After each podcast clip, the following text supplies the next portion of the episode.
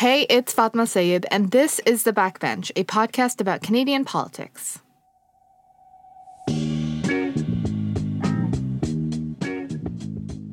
E vorrei dirvi di tutto cuore, sono molto addolorato. E mi unisco ai fratelli vescovi canadesi. I ask for God's forgiveness, and I want to say to you with all my heart, I am very sorry.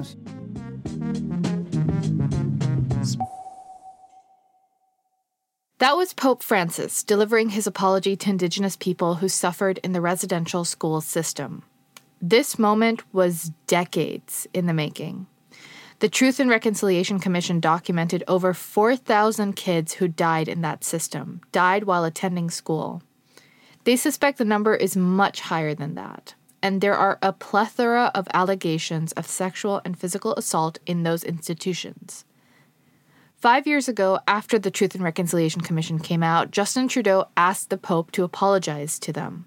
He didn't.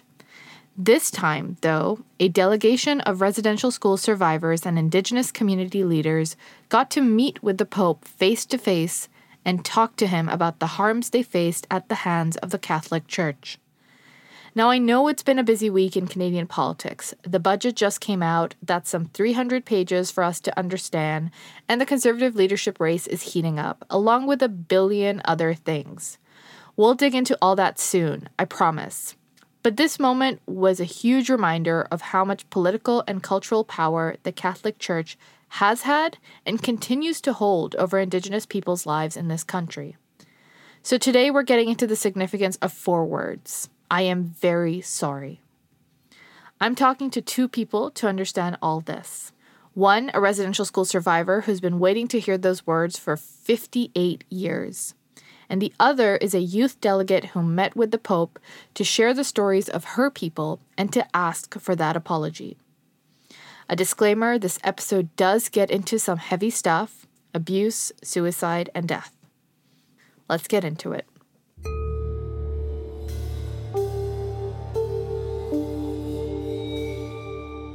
So, just a few days after the apology, I got on the phone with Norman Yakeleya. Masi sotere, tutane kono.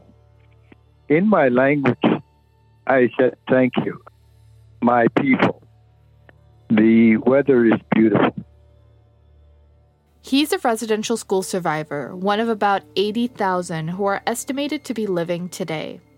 When I called him, he had just gotten back to Canada and was still processing what just happened. I'm still somewhere in is it still true and is it happening? Norman wasn't part of the official delegation who spoke to the Pope, but he was in Rome to witness this moment. He's also a former National Dene chief, and until recently, he was a regional representative of the Assembly of First Nations. As a regional chief of Assembly of First Nation, this was my lead file. Okay. Cleared the path. I walked the steps. You helped organize this. That's right. That's right. you know, I want to be humble, but you know, I did that. Like I said in the introduction, Norman has been waiting for this moment for 58 years. I knew at the age of five years old that something wasn't right. Something didn't feel right. You don't do this to a little boy. You don't speak to a little boy in this manner. Can you tell me a little bit about what treatment you received while you were a five year old in a residential school? Well, the first one, the treatment wasn't in a humane way. And the first one that we knew and I experienced was by them issuing us young boys a number. So that's the identity. So I always refer to the number of 153. They didn't call me by Norman. They said 153, mm-hmm. and if you had that number, you would raise your hand. So the whole identity is a big issue for the survivors. The identity of your language. So when you spoke your language, as I spoke this morning in our language to greet you, we couldn't say mussy, tutane, tutane kono If you said that, they put soap in your mouth, slap you on the head, and the nuns would say that's the language of the devil. Nobody wants to be associated with the devil. So that was a number one indicator that our language was wrong. Our clothes that our grandmothers and mothers sewed for us, our traditional mukluks, gloves, parkas, were all stripped of us and we never saw them again. We were given different clothes. The other one was the, the foods that we ate weren't of our traditional foods. It was a total different diet. And the punishments were corporal like punishments, military type punishments, put in closets, not fed, strapped, everything that dehumanized us. And of course, then we had to suffer through the abuses physical abuse, sexual abuse, spiritual abuse, and cultural abuse. When you look at it, it was a real dehumanization process. We couldn't even talk to my sisters on the other side of the residential school hostel. We had no contact with them. If we did speak to the girls, it was a sin and we would be punished for it. So we had no contacts with the girls, with my sisters, my family members. We couldn't have that. So really, it was a experience that I never thought that the world was like this.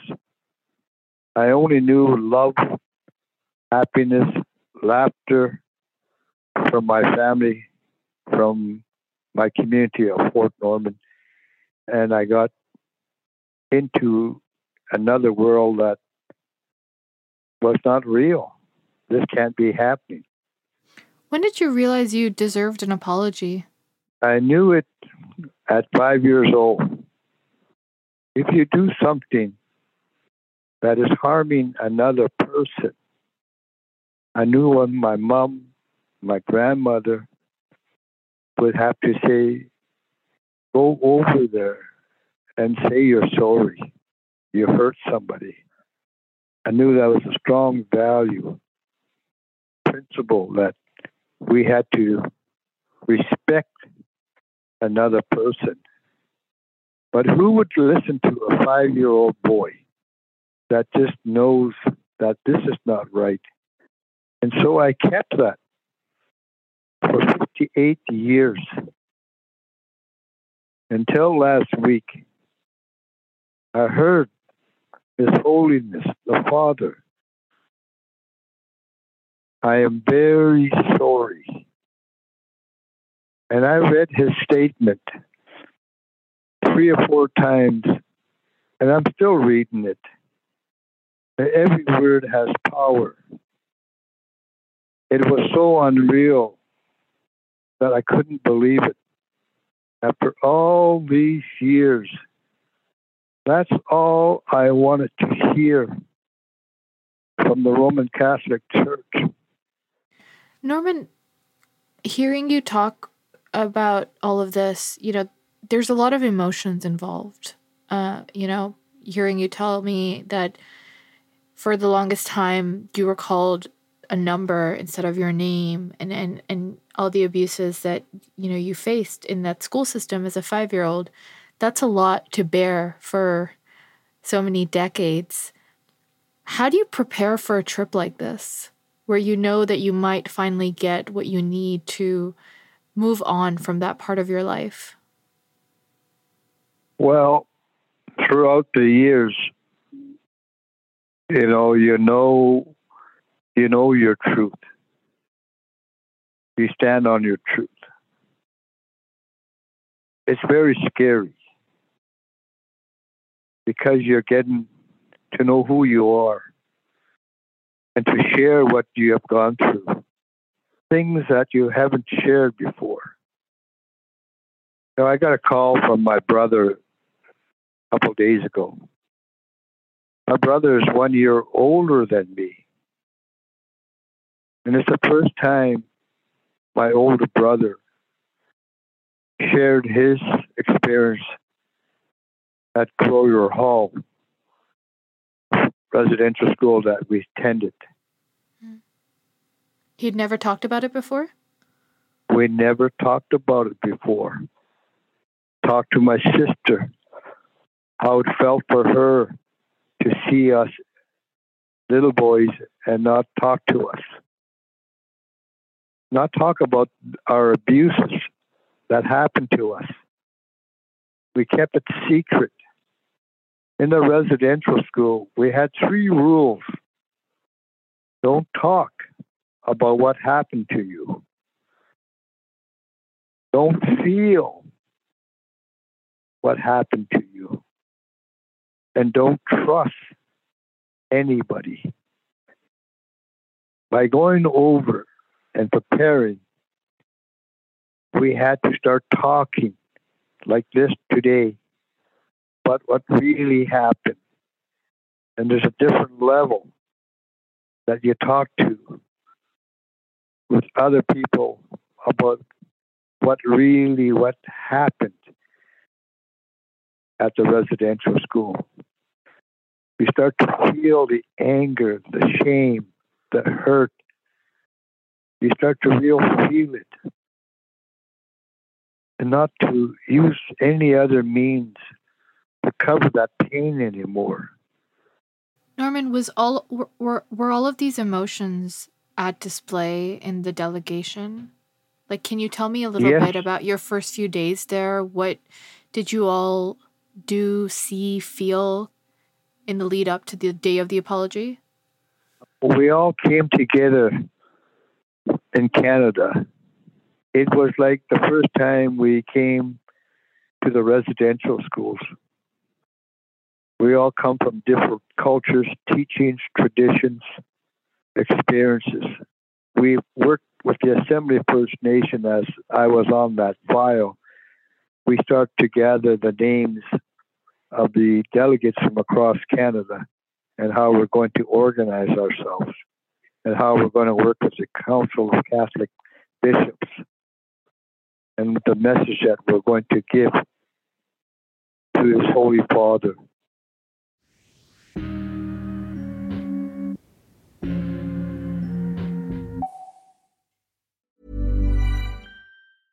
It's that time of the year. Your vacation is coming up. You can already hear the beach waves, feel the warm breeze, relax, and think about work. You really, really want it all to work out while you're away. Monday.com gives you and the team that peace of mind. When all work is on one platform and everyone's in sync, things just flow wherever you are. Tap the banner to go to Monday.com.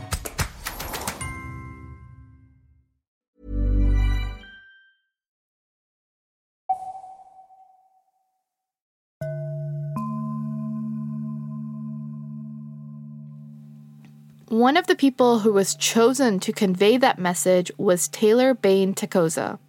She's a co chair of the Assembly of First Nations National Youth Council. She was one of 15 people with the First Nations delegation. Taylor is 26 years old. She was born the year the last residential school closed. She doesn't have any personal experiences here, but many members of her family did. Growing up, my family didn't really talk about residential school. And I remember learning about it in, in grade five. And my, my grade five teacher he either asked the class or he approached me. He was like, "Hey, do you know of anyone who's a survivor?" And I said, "Oh yeah, like all my aunties and uncles are survivors." And and and he's like, "Oh, do you think one of your family members would come?" And I said, "Oh yeah, for sure. Like my my uncle will totally come and talk to our class." I remember kept like, "Hey, uncle, you you got to call the school, okay? My teacher is so and so, and you have to ask for him, and then he's going to set up a time for you to come talk to my class." And he never did come at the time, I just was like, I think even back then, I didn't really understand the full effects or what happened there because people never talked about it. Mm-hmm. And so, you know, leading up to like, to being part of this delegation, you know, I really had to do a lot of learning for myself because that wasn't shared with me. But I was like, you know, I, I want to be part of this healing too. We talk about reconciliation being this intergenerational journey. And I think everyone is is entitled to healing, including you know the those intergenerational survivors. And so yeah just when the opportunity came about and i i just thought you know this is how i can you know help my generation and those to come by just being part of these these conversations having a presence and really all just i think built up our, our messaging to what we were trying to convey to the pope. And i really think we were successful in that that's so inspiring and admirable to hear you just, you know, be ready to take on that responsibility. I did notice that there was an APTN video which shows, I think it's your mom. And she says to you, um, and I'm quoting, I still don't like that you're going to the house of ill repute. And I know a lot of people question the entire purpose of this delegation and this trip. You know, we're a week since it happened. So, how did you process your mom's criticism or other people's criticism of this trip? Oh my mom. And i you know when when i first had accepted this this role i think that's what it was was was that being this youth voice like there was my mom who was very outspoken on national television about her not agreeing with me going but also just the whole delegation as a whole.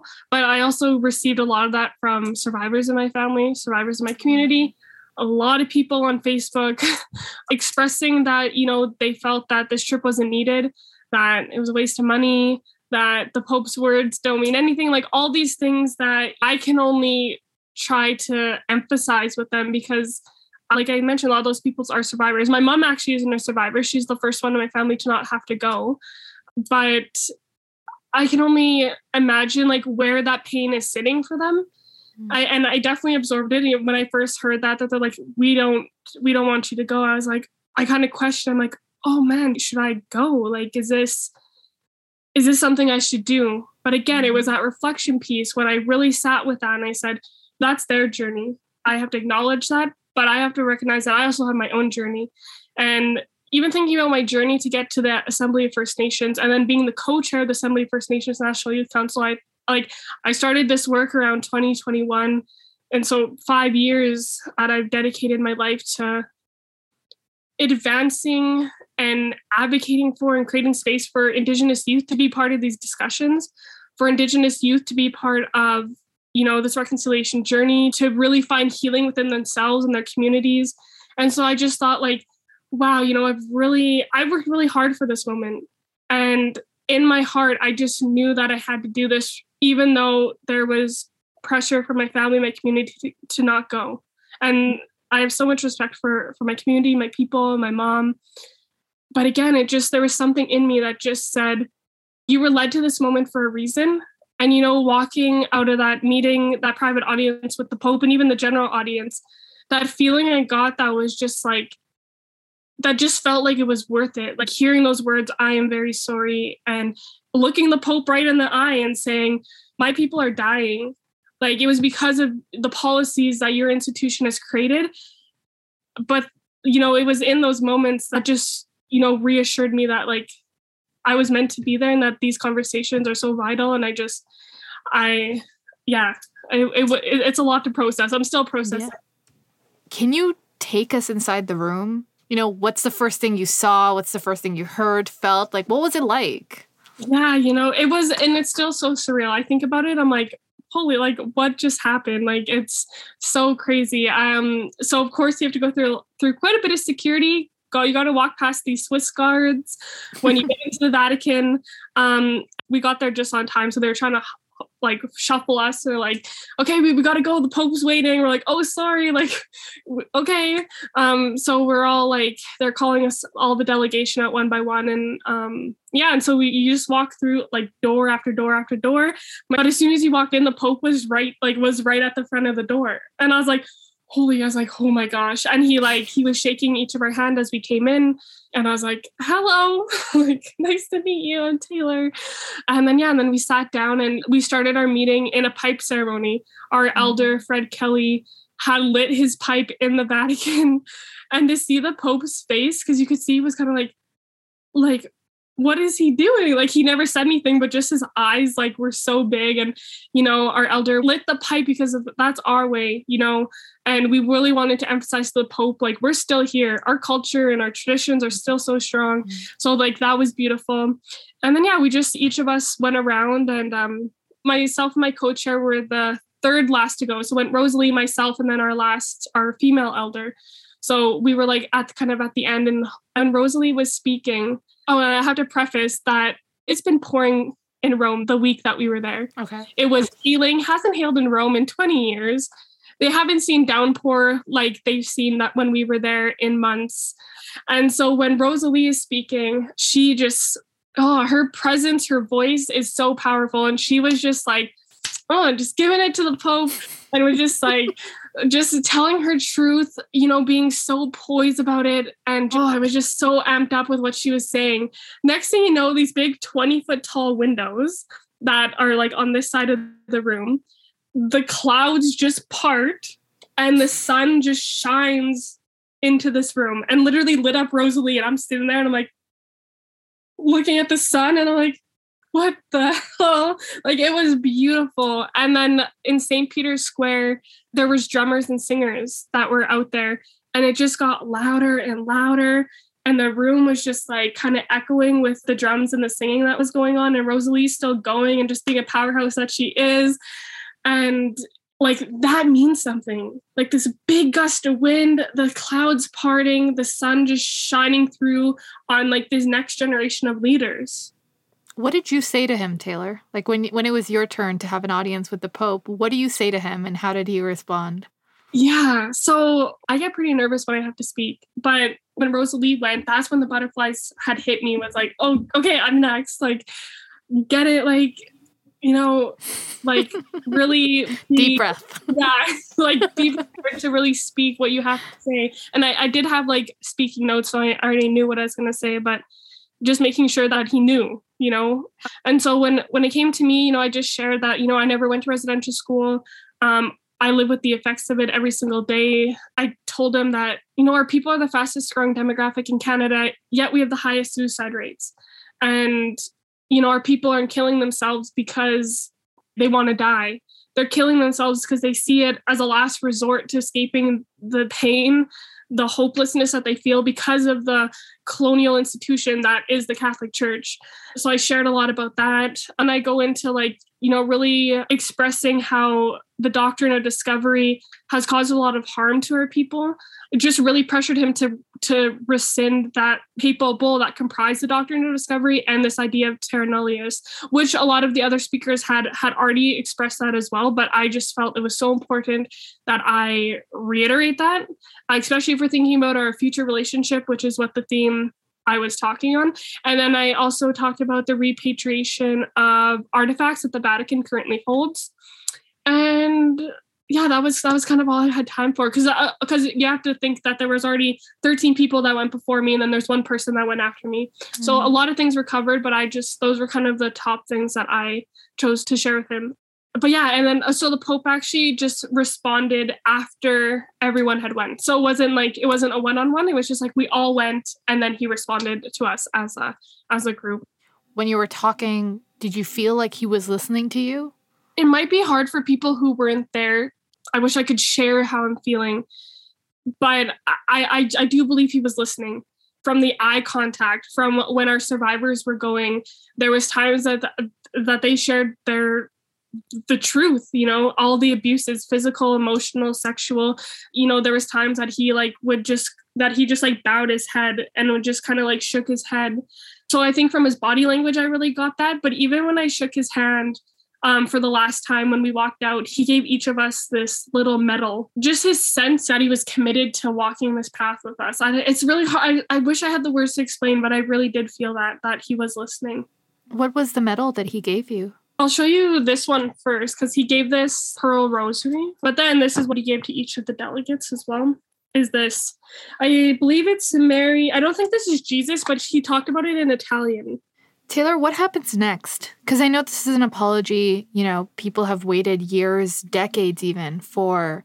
And I also know that there are people who are saying that it doesn't go far enough, that there still needs to be more action. People want reparations, uh, they want a visit from the Pope and other priests to Indigenous lands here. So, in your opinion, having experienced all that you've experienced over the past week, what do you hope happens next?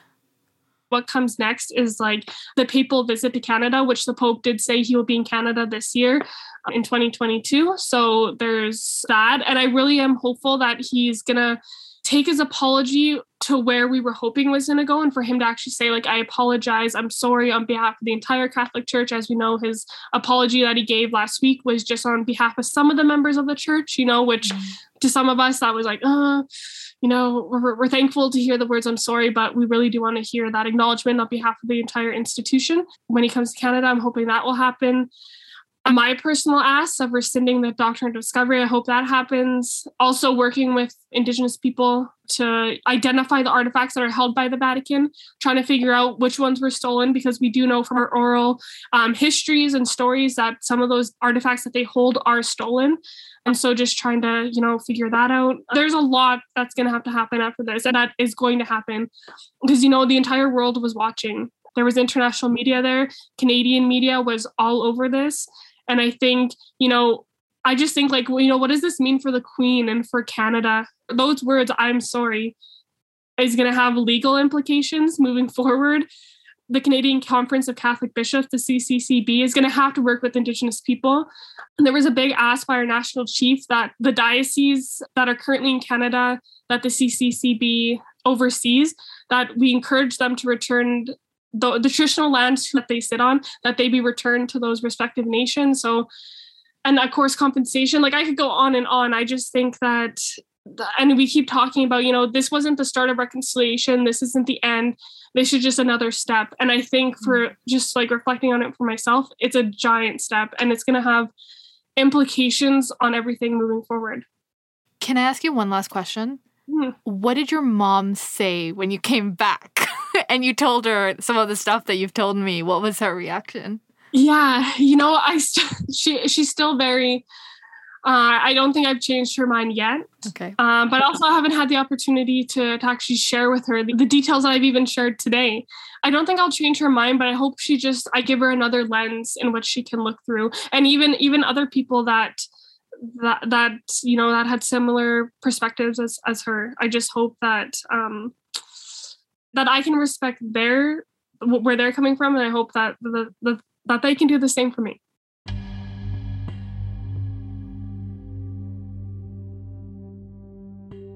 his written statement and his apology to us uh, at the Vatican on April 1st. And this was no April Fool's joke. There's going to be critics and there's going to be people that going to want to see things happening. Pessimistics, the opportunists, the realistics. We're going to get that. The scholars, the academic, and the traditional. The real action now is needed from the federal government. I always say that we got to work together to build a new Canada.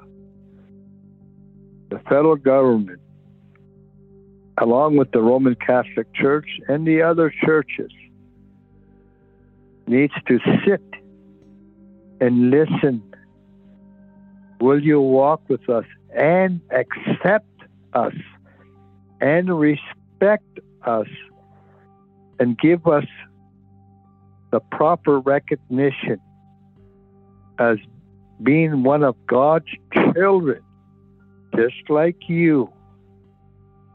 Federal government can set up a Department of Reconciliation or the churches could really honor the Truth and Reconciliation recommendations 58, 59, 60. The TRC call to action number 58 was the Pope's apology.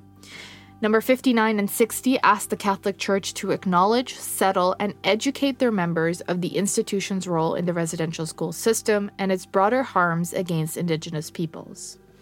That's going to take commitment to make the transformational shift.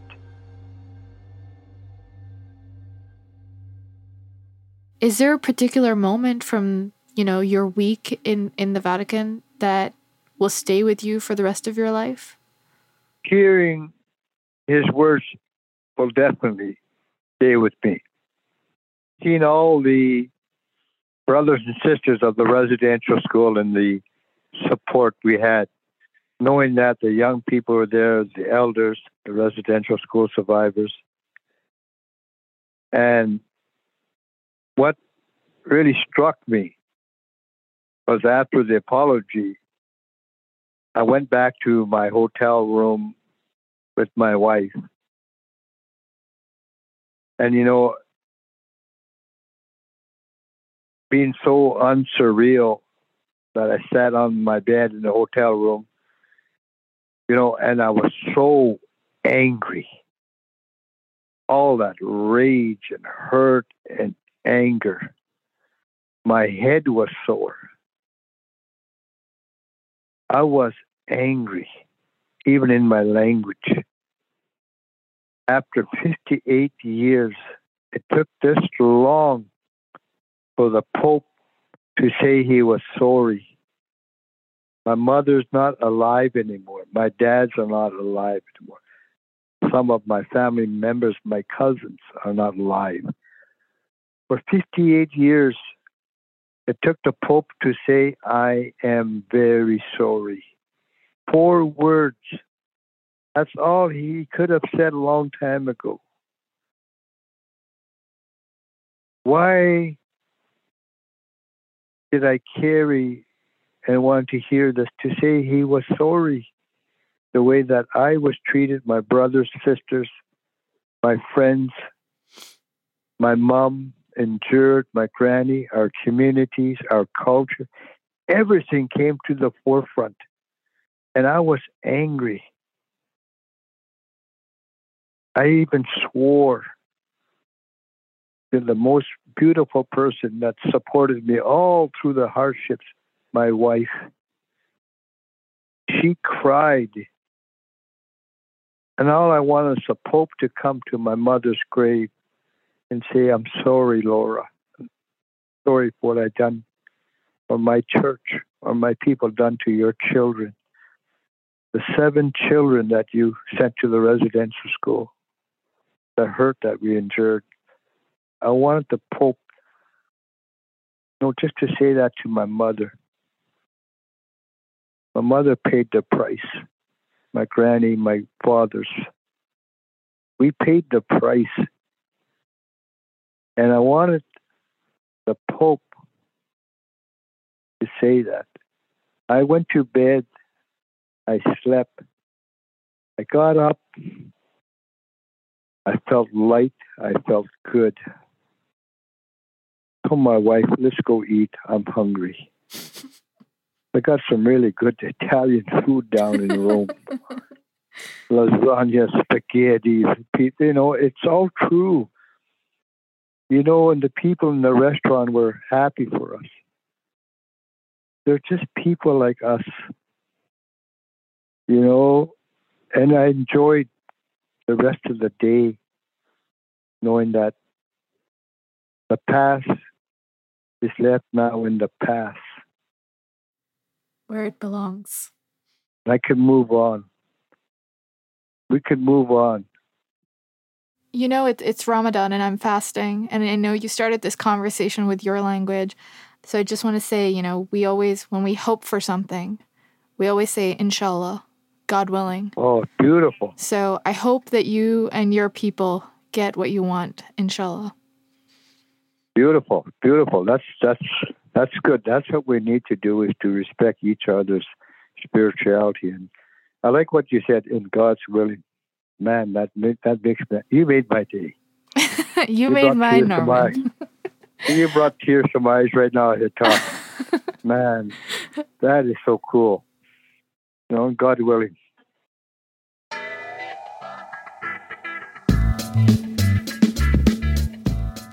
That's the backbench. The Indian Residential Schools Resolution Health Support Program has a hotline to help residential school survivors and their relatives suffering from trauma invoked by past abuse. The number is 1 925 4419. Before I sign off, I do want to note that in the budget released last week, the federal government pledged $11 billion over six years to help Indigenous communities grow and shape their futures. That's a direct quote. This investment falls far short of the amount projected by Indigenous organizations like the Assembly of First Nations, who requested between 40 and 60 billion dollars for Indigenous affairs for the 2022-2023 period. The budget also includes a list of measures to be taken to assist in the ongoing searches of former residential school sites. $4.7 billion to help Indigenous communities cope, $209 million to help them document, locate, and memorialize burial sites at former residential schools, build a new National Center for Truth and Reconciliation, and ensure complete disclosure of federal documents related to residential schools. An additional $25 million over three years will fund the digitization of documents relating to residential schools. The federal government is also allocating $10.4 million to Justice Canada to appoint a special interlocutor to improve existing federal laws to better protect unmarked burial sites. We've talked about some of this on the show and we'll keep talking about it. We'll have to wait and see what impact this funding will have. Please join us next week to hear our politics panel talk more about this budget. We'll have things to say. Send us your questions, your concerns, your rants. You can email us, backbench at canadaland.com. We're also on Twitter at backbenchcast. I'm Fatima Syed, and you can find me on Twitter at Fatima B. Syed. If you listen in Apple Podcasts, you can support us as well as Canadaland's other two political podcasts for just $2.99 a month. This episode was produced by Kevin Sexton with additional production by Tristan Capacchione. Our managing editor is Kieran Oudshoorn. Theme music is by Nathan Burley. Thanks for listening. See you next week.